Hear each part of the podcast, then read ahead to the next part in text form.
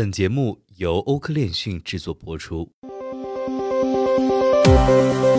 嗨，大家好，每天给大家带来最新链讯后，同大家解读最新的新闻热点，与未来同行。三月三十号，瑞士制表名家 IWC 万国表在日内瓦举办了“钟表与奇迹”高级钟表展。IWC 万国表首席执行官克里斯夫托·格莱恩格海尔在展上宣布，将通过 3D 虚拟技术搭建真实的 3D 世界，塑造令牌化社区，向 Web3 领域迈出第一步。传统奢侈品品牌想要完成数字化转型的过程，并没有想象的那么轻松。数字化意味着大众化。网络世界内容的可复制性和快速传播基因与奢侈品的品牌稀缺性和手工特性本身就是相互排斥的，这之间的矛盾是否可以通过区块链的技术特性抹平，还是一个值得思考的问题。那么在今天的新闻热点中，我们就同大家聊一聊。不过在此之前，我们来关注一下几条新闻快讯。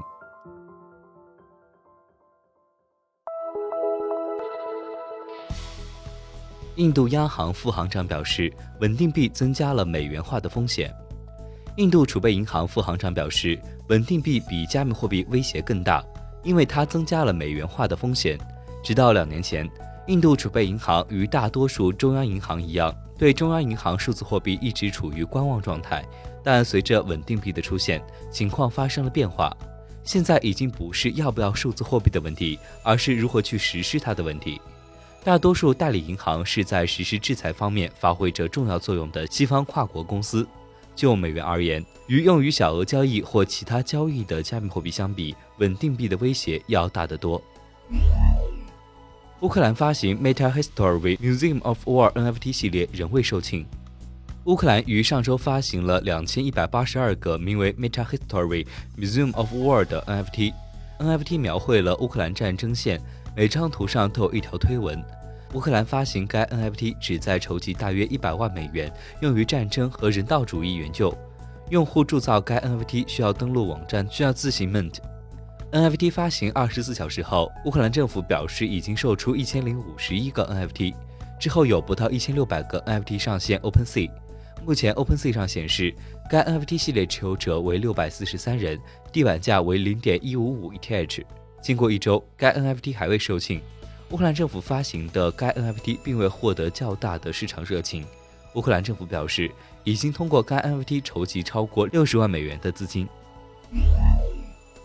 韩国当局计划今年下半年增加三到四家拥有银行实名账户的加密货币交易所。韩国政界人士和政府官员透露，韩国金融服务委员会向总统过渡委员会报告了一项振兴加密货币交易所的计划。该计划包括今年下半年增加三到四家拥有银行实名账户的加密货币交易所。基于此，过渡委员会计划将制定数字资产基本法，推动该计划的制定。预计今年内将有多达十个韩元市场加密货币交易所。过渡委员会的一位主要官员表示，今年下半年预计将有大概三家加密货币交易所与银行签订额外合同，提供实名账户以打开韩元市场。截至四月。已有四家韩国虚拟资产交易所在商业银行开设了实名存取款账户，并得到了该国金融情报部门的批准。接下来，我们来看一下今日的新闻热点。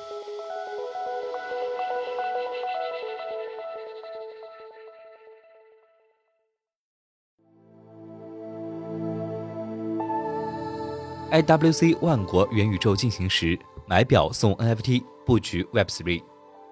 随着元宇宙概念在全球各级市场的盛嚣尘上，即使现在还没有人能清楚地描述出元宇宙的未来，但各类公司已经争先恐后地涌入这个领域，并开始布局建立虚拟空间、发行 NFT，结合 VR 以及 AR 来丰富消费者的体验。官宣后，IWC 万国表将称首先发放一千八百六十八个会员资格令牌，以此致敬品牌成立年份一八六八年。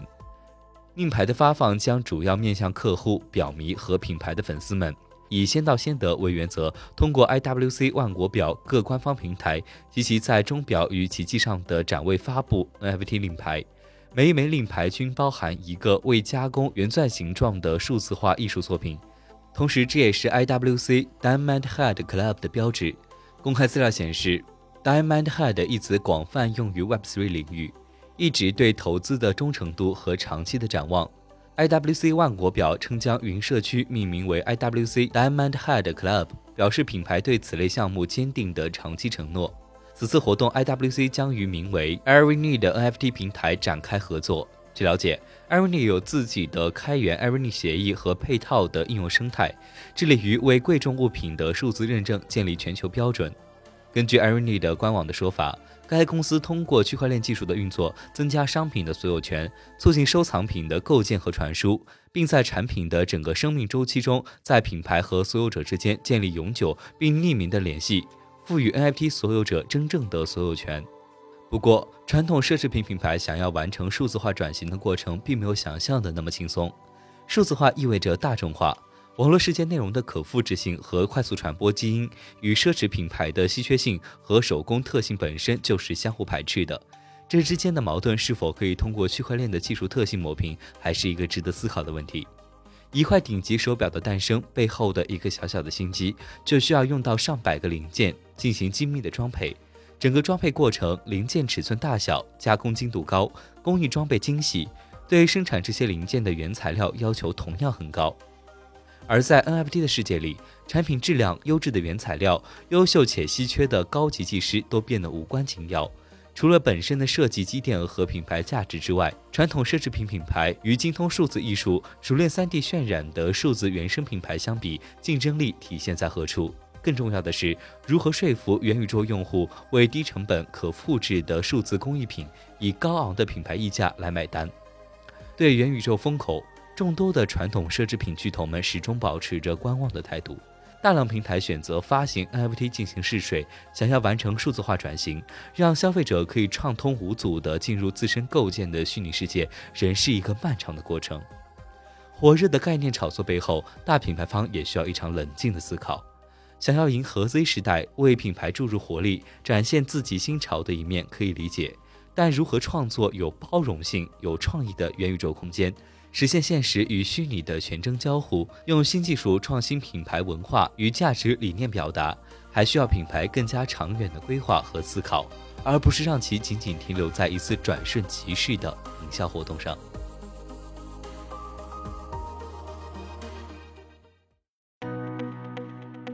本期节目就到这里。如果您想了解更多关于区块链行业资讯，可以在微博、Twitter、Telegram 及欧科链讯官网上找到我们。